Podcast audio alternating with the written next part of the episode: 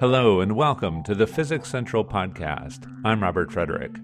In this show, new insights into solar winds and how they can be so powerful as to affect us here on Earth. We'll hear about hot plasma experiments, including new observations that were predicted by theory and satellite measurements, all to try to make sense of our solar system's weather.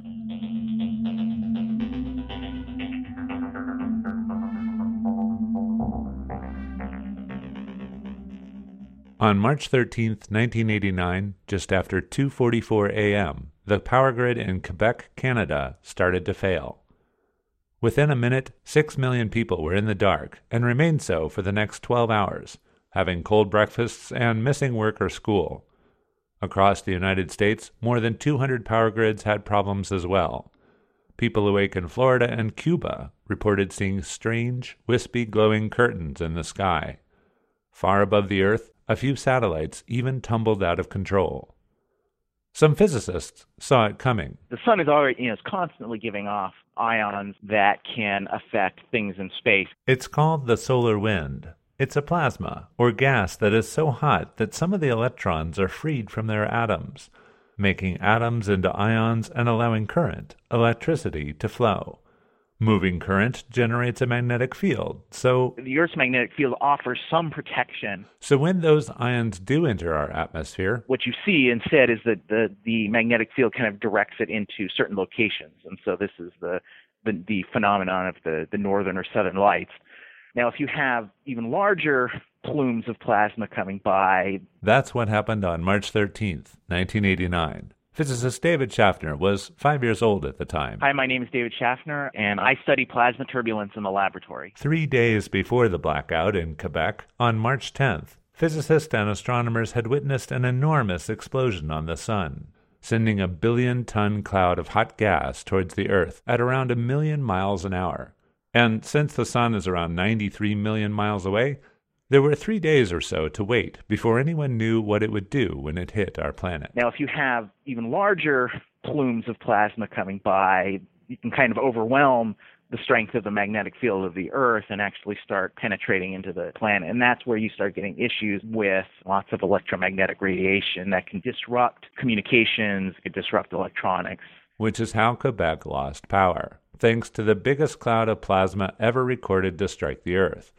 Not that we've been recording such events for very long, but the sun is belching out big clouds of plasma all the time, and the solar wind is always blowing, prompting physicists to ask What is the nature of the solar wind? David Schaffner, Seth Dorfman, Hi, my name is Seth Dorfman. and Masaaki Yamada Yamada speaking. all have new things to say about the nature of the solar wind through their experiments on the fundamental physics of plasma.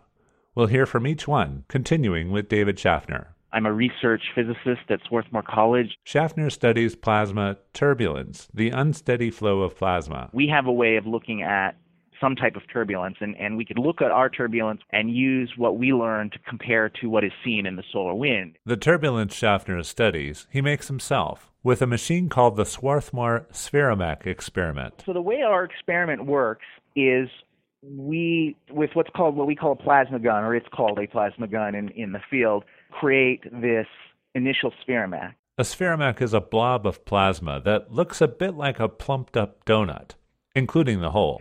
Now, in, in the creation process, just like when you blow a bubble, you, you probably have more push than you need to break off the spheromak or the bubble. So you kind of create it, it snaps off, but you still, you're still kind of pushing. And so there's enough push that the spheromak starts to move through that column. It's about a meter wide, a meter long, meter high.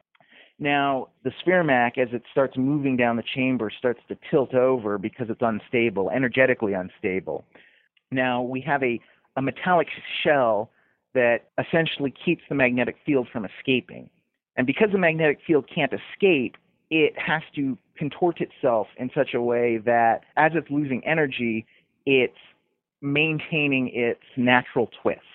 And so what happens as the plasma is moving down the chamber, it goes from this another donut analogy. If you think of a twisted donut, you know the long twisted donut, it basically goes from a regular donut into that twisted donut. And so as our plasma comes down the machine, it's basically evolving into that. And during that evolution process, is where we see the turbulence. It's where we see the fluctuations in magnetic field. And so that's one way we try to connect it to the solar wind because we've kind of got this evolving, moving, turbulent plasma moving past down this wind tunnel. And with various probes inside and even a high speed camera outside, Schaffner says they can see and recreate the turbulence of the plasma on the computer, and so get a better understanding of the turbulent nature of the solar wind. The solar wind and sun are hard to model, in part because we don't know all the physics yet. Imagine trying to predict wind speed on Earth with only a limited understanding of how air behaves. The fundamental physics of how plasma behaves is what Seth Dorfman is studying. I'm a postdoctoral researcher at UCLA. And one of the most curious problems about the sun is how the solar wind gets so hot. So the sun is um, a giant ball of plasma.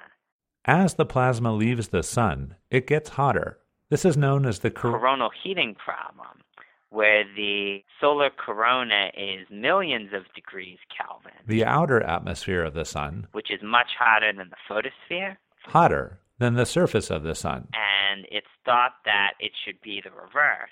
Many physicists think that fundamental magnetic waves in the plasma, called Alfvén waves after a Swedish plasma physicist who first described them, may somehow be heating the corona. Powerful Alfvén waves have been observed in the sun's corona. So, one idea is that a um, large amplitude Alfvén wave propagates up from the photosphere, dumps its energy in the, into the corona, which could help heat up the corona. In addition to heating up the corona directly, the Alfvén wave could decay into a um, backward propagating Alfvén wave and a forward propagating sound wave, which also could help heat the corona. Now, Alfvén waves are magnetic waves.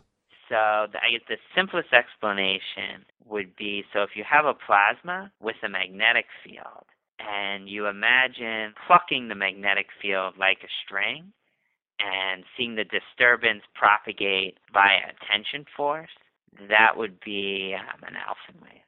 And in the lab, what we do is we launch two waves in opposite directions.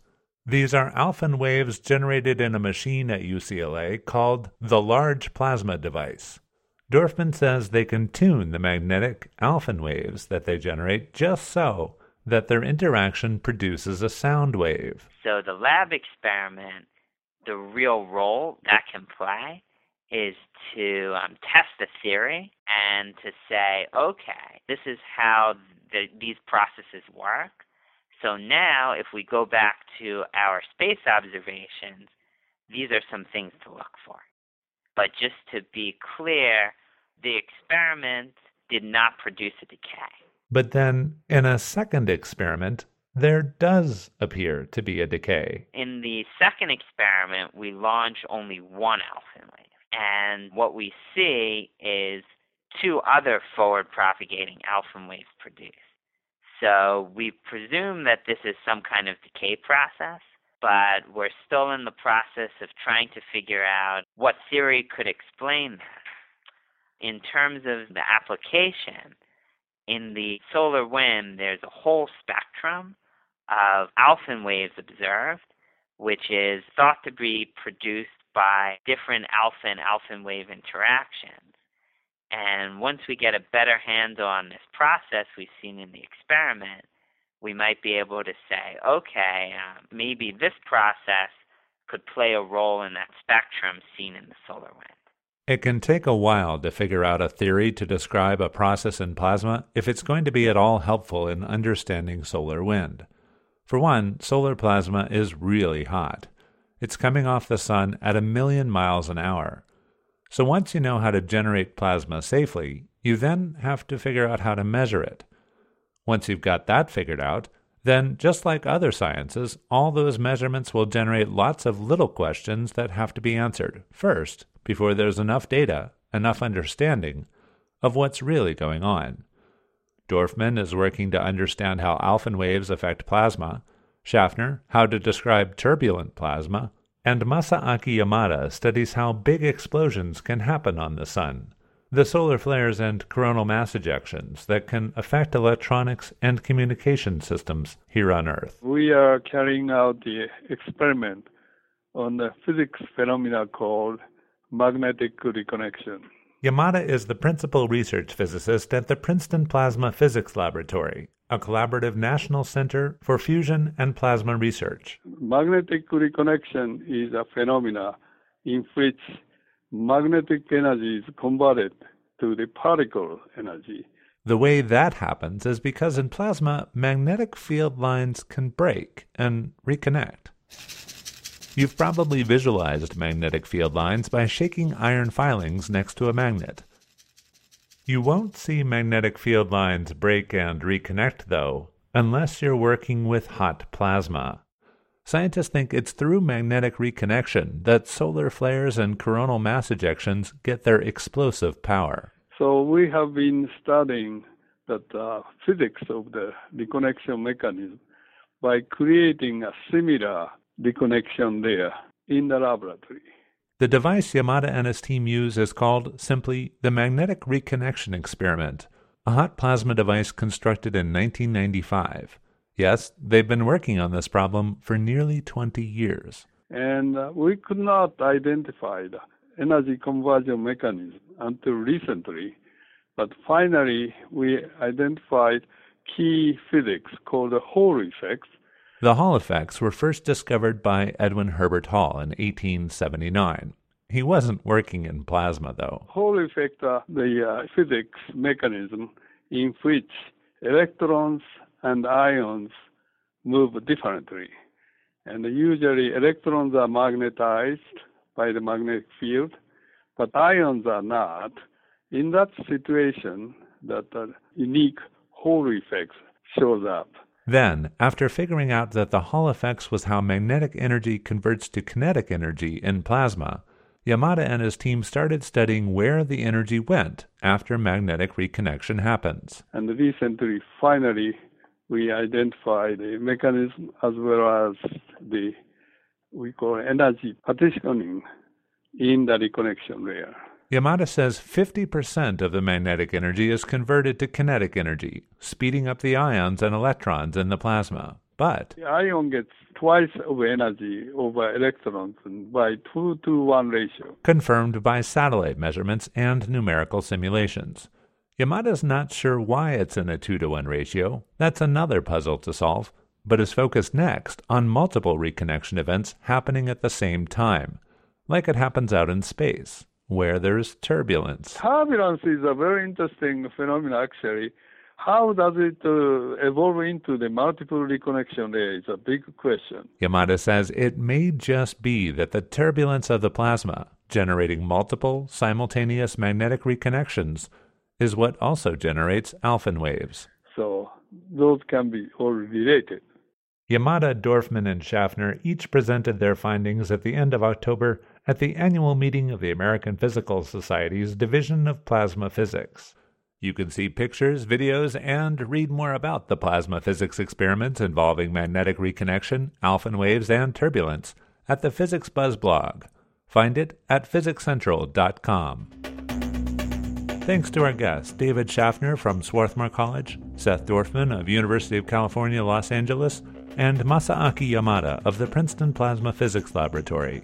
You've been listening to the Physics Central podcast, brought to you by the American Physical Society. Learn how your world works. I'm Robert Frederick. Thanks for joining us.